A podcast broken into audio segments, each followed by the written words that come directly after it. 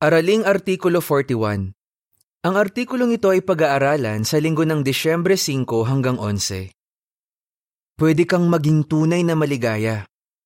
Temang teksto Maligaya ang lahat ng natatakot kay Yehova at lumalakad sa kanyang mga daan. Awit 128.1 Awit bilang 110 Ang kagalakang galing kay Jehova Nilalaman Nahihirapan ng marami na maging tunay na maligaya kasi hinahanap nila ito sa kayamanan, kasikatan, kapangyarihan o pagpapasarap sa buhay. Pero noong nasa lupa si Jesus, sinabi niya sa mga tao kung paano nila ito mahahanap. Sa artikulong ito, tatalakayin natin ang tatlong hakbang na makakatulong sa atin para maging tunay na maligaya. Para po uno, tanong. Ano ang matinding pagnanais ng mga tao? At paano ito nauugnay sa pagiging maligaya? Ang pagiging tunay na maligaya ay hindi lang basta masayang pakiramdam na madaling mawala. Pwede tayong maging masaya habang buhay. Paano? Sinabi ni Jesus sa kanyang sermon sa bundok, Maligaya ang mga nakauunawa na kailangan nila ang Diyos. Mateo 5.3 Alam ni Jesus na nilalang ang mga tao na may matinding pagnanais na makilala at sambahin ang kanilang may lalang ang Diyos na Jehova. At dahil maligayang Diyos si Jehova, pwede ring maging masaya ang mga sumasamba sa Kanya. Unang Timoteo 1.11 Para po dos at tres, tanong sa A. Ayon kay Jesus, sino pa ang pwedeng maging maligaya? Tanong sa B. Ano ang tatalakayin sa artikulong ito at bakit ito makakatulong sa atin? Magiging masaya lang ba tayo kung wala tayong problema? Hindi. Baka magulat ka sa sinabi ni Jesus sa sermon sa bundok. Kahit ang mga nagdadalamhati, posibleng dahil nakokonsensya sila sa mga nagawa nilang kasalanan o dahil may mabigat silang problema, ay pwedeng maging maligaya. Sinabi pa ni Jesus na pwede ring maging maligaya ang mga pinag-uusig sa paggawa ng tama o ang mga nilalait dahil sa pagsunod kay Kristo. Mateo 5, 4, 10 at 11 pero paano tayo magiging tunay na maligaya sa gayong mga sitwasyon? Itinuturo sa atin ni Jesus na ang pagiging maligaya ay hindi nakadepende sa pagkakaroon ng magandang kalagayan, kundi sa pagkakaroon ng malapit na kaugnayan sa Diyos. Paano natin magagawa yan? Sa artikulong ito, tatalakayin natin ng tatlong hakbang para maging tunay na maligaya. Deskripsyon ng larawan para sa Parapo 2 at 3 sa pagsasadulang ito, ipinakita ng mga kapatid ang suporta nila sa isang brother na inaresto at dinala sa korte para kasuhan. Ayon sa caption, Maligaya ang mga pinag-uusig sa paggawa ng tama. Mateo 5:10. Kumain ng espiritual na pagkain. Para po 4, tanong. Ano ang unang hakbang para maging tunay na maligaya? Unang hakbang, dapat tayong kumain ng espiritual na pagkain para maging tunay na maligaya. Kailangan ng tao at hayop ng pisikal na pagkain para mabuhay. Pero ang mga tao lang ang nangangailangan ng espiritual na pagkain. At mahalaga yan sa atin. Kaya sinabi ni Jesus, ang tao ay mabubuhay hindi lang sa tinapay, kundi sa bawat salitang sinasabi ni Jehova. Mateo 4:4 kaya dapat nating basahin araw-araw ang salita ng Diyos, ang Biblia. Sinabi ng salmista, Maligaya ang taong nalulugod sa kautusan ni Jehova at binabasa ito araw at gabi. Mababasa sa awit 1, 1 hanggang 3. Maligaya ang taong hindi sumusunod sa payo ng masasama at hindi tumatayo sa daan ng mga makasalanan at hindi umupo sa upuan ng mga nangungutya. Sa halip, Nalulugod siya sa kautusan ni Jehova, at ang kautusan niya ay binabasa niya ng pabulong araw at gabi. Magiging gaya siya ng isang puno na nakatanim sa tabi ng daluyan ng tubig, isang puno na namumunga sa panahon nito, na ang mga dahon ay hindi nalalanta, at ang lahat ng ginagawa niya ay magtatagumpay.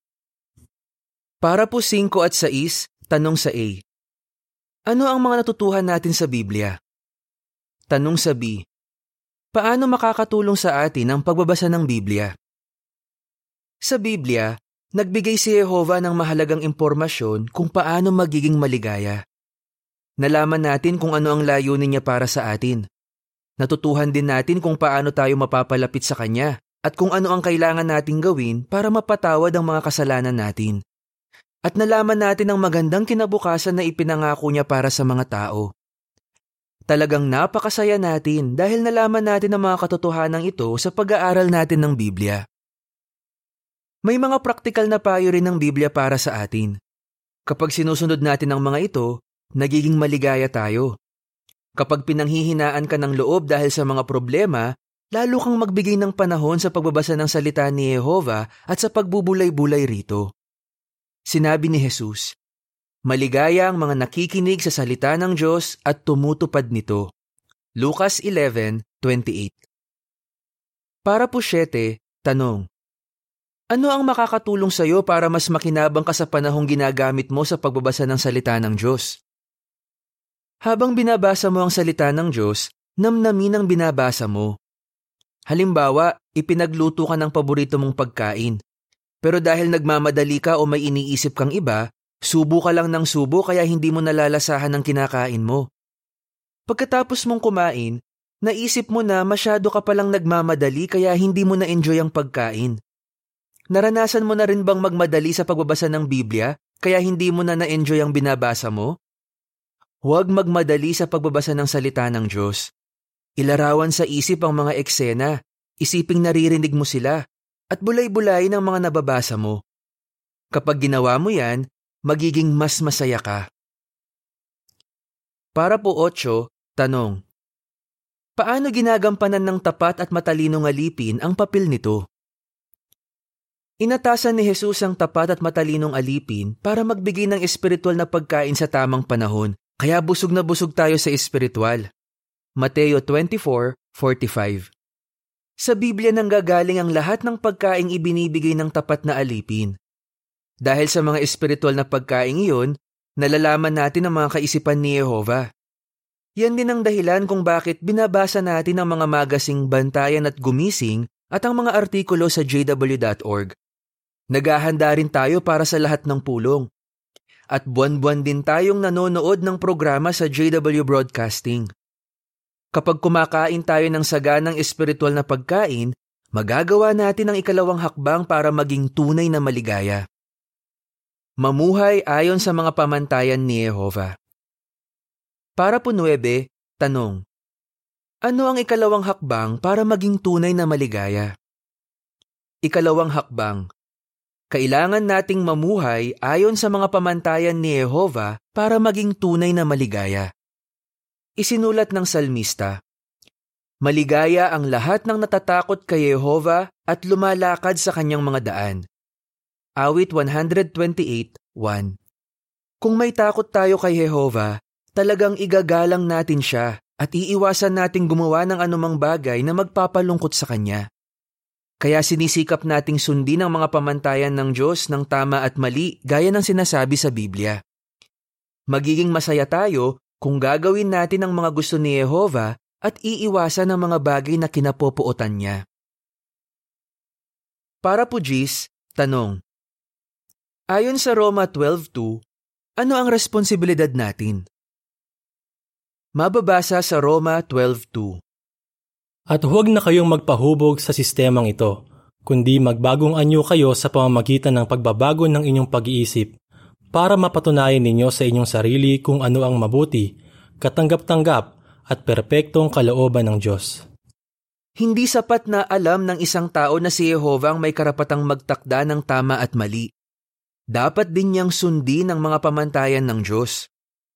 Halimbawa, alam ng isang tao na may karapatan ng gobyerno na magtakda ng speed limit sa mga kalsada. Pero baka hindi niya gustong sundin ang mga yon, kaya baka magmaneho siya ng mas mabilis. Makikita sa paggawi natin kung talagang naniniwala tayo na ang mga pamantayan ni Jehova ang pinakamabuting sundin. Ganyan ang naramdaman ni David. Kaya sinabi niya tungkol kay Jehova, Ipinaaalam mo sa akin ang daan ng buhay sa presensya mo ay may lubos na kagalakan. May kaligayahan sa iyong kanang kamay magpakailanman. Awit 16.11 Para po 11 at 12, tanong sa A. Kapag nag-aalala tayo o pinanghihinaan ng loob, saan tayo dapat mag-ingat? Tanong sa B. Paano makakatulong ang Filipos 4.8 sa pagpili natin ng libangan? Kapag nag-aalala tayo o pinanghihinaan ng loob, baka maghanap tayo ng paraan para makalimutan ang mga problema natin. Normal lang naman yan. Pero dapat tayong mag-ingat kasi baka makagawa tayo ng mga bagay na kinapopuotan ni Jehova. Sa liham niya sa mga taga-Filipos, pinasigla ni Apostol Pablo ang mga Kristiyano na patuloy na isaisip ang mga bagay na matwid, malinis, kaibig-ibig at mabuti. Mababasa sa Filipos 4.8 Bilang panghuli, mga kapatid, anumang bagay na totoo, seryosong pag-isipan, matuwid, malinis, kaibig-ibig, marangal, mabuti, at kapuri-puri, patuloy na isaisip ang mga ito. Nang isulat ito ni Pablo, hindi naman niya espesipikong tinutukoy rito ang tungkol sa paglilibang. Pero dapat itong makaimpluensya sa pagpili natin ng libangan. Sa tekstong ito, subukang palitan ng mga salitang anumang bagay ng mga salitang awitin, pelikula, nobela o video game. Kapag ginawa mo yan, mauunawaan mo kung ano ang katanggap-tanggap at hindi katanggap-tanggap sa paningin ng Diyos. Gusto nating sundin ang matataas na pamantayan ni Jehova. At dahil malinis ang konsensya natin, magagawa natin ang susunod na hakbang para maging tunay na maligaya. Unahin ang pagsamba kay Jehova. Para po 13, tanong. Ano ang ikatlong hakbang para maging tunay na maligaya? Ikatlong hakbang, Tiyaking inuuna mo sa buhay mo ang pagsamba kay Jehova. Bilang ating may lalang, karapat dapat si Jehova sa pagsamba natin. Kaya kailangang maging pangunahin sa buhay natin ang pagsamba sa Kanya sa paraang gusto niya, sa Espiritu at katotohanan.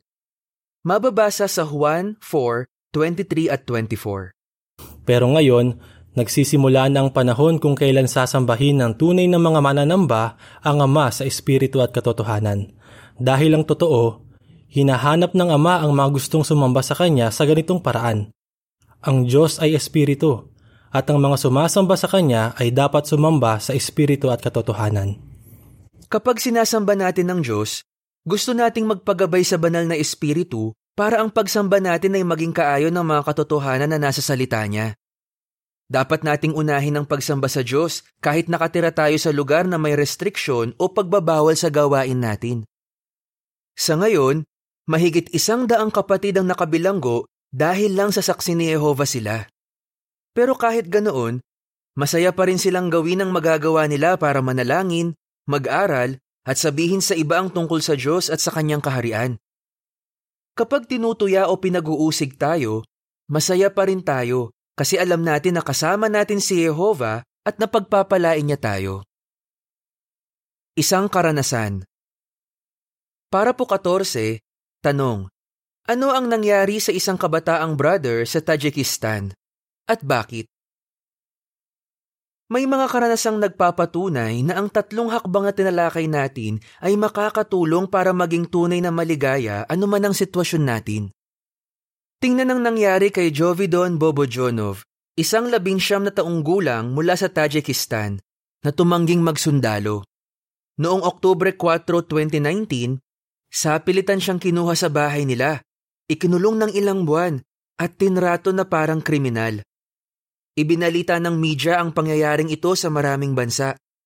Iniulat na binugbog siya para piliting magsabi ng panata at magsuot ng uniforme ng sundalo. Pagkatapos, hinatulan siya at ipinadala sa isang labor camp hanggang sa mabigyan siya ng parol at palayain ng presidente ng bansa. Sa lahat ng nangyaring ito sa kanya, Nanatiling tapat at masaya si Jovi doon. Paano? Naging palaisip siya sa espiritual na pangangailangan niya. Para po 15, tanong. Paano patuloy na nakakain sa espiritual si Jovi doon habang nasa bilangguan siya? Habang nasa bilangguan, patuloy pa rin kumain ng espiritual na pagkain si Jovi doon, kahit wala siyang Biblia o anumang publikasyon. Paano niya nagawa yon? Dinadalhan siya ng mga kapatid ng pagkain at isinusulat nila sa mga grocery bag ang teksto sa araw na yon. Kaya araw-araw niyang nababasa at nabubulay-bulay ang Biblia. Nang makalaya siya, nagbigay siya ng payo sa mga hindi pa nakakaranas ng pag-uusig. Napakahalagang gamitin ninyo ang panahon ngayon para palalimin ang kaalaman ninyo tungkol kay Jehova sa pamamagitan ng pagbabasa ng kanyang salita at ng mga publikasyon natin. Para po 16, tanong. Saan nagpokus si Jovidon? Si Jovidon ay namuhay kaayon ng mga pamantayan ni Jehova. Imbis na isip-isipin ng mga maling pagnanasa at gumawa ng masasamang bagay, nag-focus siya kay Jehova at sa mga pamantayan niya. Hangang-hanga siya sa magagandang nilalang ng Diyos. Sa tuwing gumigising siya sa umaga, naririnig niya ang huni ng mga ibon. Sa gabi naman, pinagmamasdan niya ang buwan at mga bituin. Sinabi niya, Dahil sa mga yon, napatibay ako, kaya naging masaya ako. Kapag pinapahalagahan natin ang espiritual at pisikal na mga paglalaan ni Jehova, nagiging masaya tayo at natitiis natin ang mga pagsubok. Para po 17, tanong, paano magiging totoo ang unang Pedro 1, 6 at 7 sa isang tao na nakakaranas ng sitwasyon na kagaya ng kay Jovidon? Inuna rin ni Jovidon ang pagsamba kay Jehova. Alam niyang mahalaga ang pananatiling tapat sa tunay na Diyos. Sinabi ni Jesus, Si Jehova na iyong Diyos ang dapat mong sambahin at siya lang ang dapat mong paglingkuran. Lucas 4:8. Gusto ng mga kumander at sundalo na itakwil ni Jovedon ang relihiyon niya. Kaya marubdob siyang nanalangin araw at gabi. Hiniling niya kay Jehova na tulungan siyang huwag sumuko at na hindi niya maikompromiso ang pananampalataya niya. Kahit dumanas siya ng kawalang katarungan, nanatiling tapat si Jovidon. Kaya masayang masaya siya ngayon kasi nagkaroon siya ng isang subok na pananampalataya. Isang bagay na wala siya bago siya sa pilitang kinuha, binugbog at ibinalanggo. Mababasa sa unang Pedro 1, 6 at 7. Dahil dito ay nagsasaya kayo ng husto. Kahit na sa maikling panahon ay kailangan ninyong dumanas ng iba't ibang pagsubok para ang inyong nasubok na pananampalataya na mas malaki ang halaga kaysa sa ginto na nasisira kahit nasubok na ito sa apoy, ay magdulot ng kapurihan at kaluwalhatian at karangalan kapag isiniwalat na si Heso Kristo. Ayon sa caption ng larawan para sa para po 15 hanggang 17. Si Jovidon ay kumain ng espiritual na pagkain, namuhay kaayon ng mga pamantayan ng Diyos at inuna niya sa buhay niya ang pagsamba kay Jehova.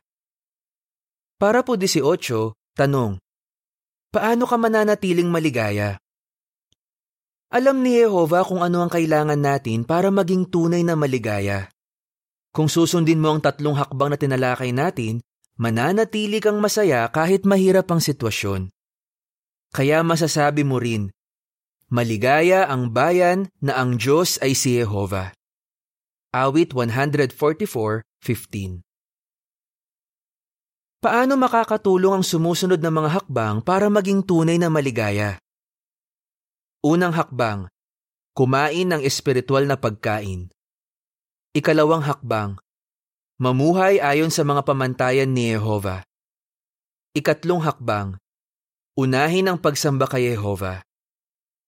Awit bilang 89. Makinig at sumunod upang pagpalain ka. Katapusan ng artikulo.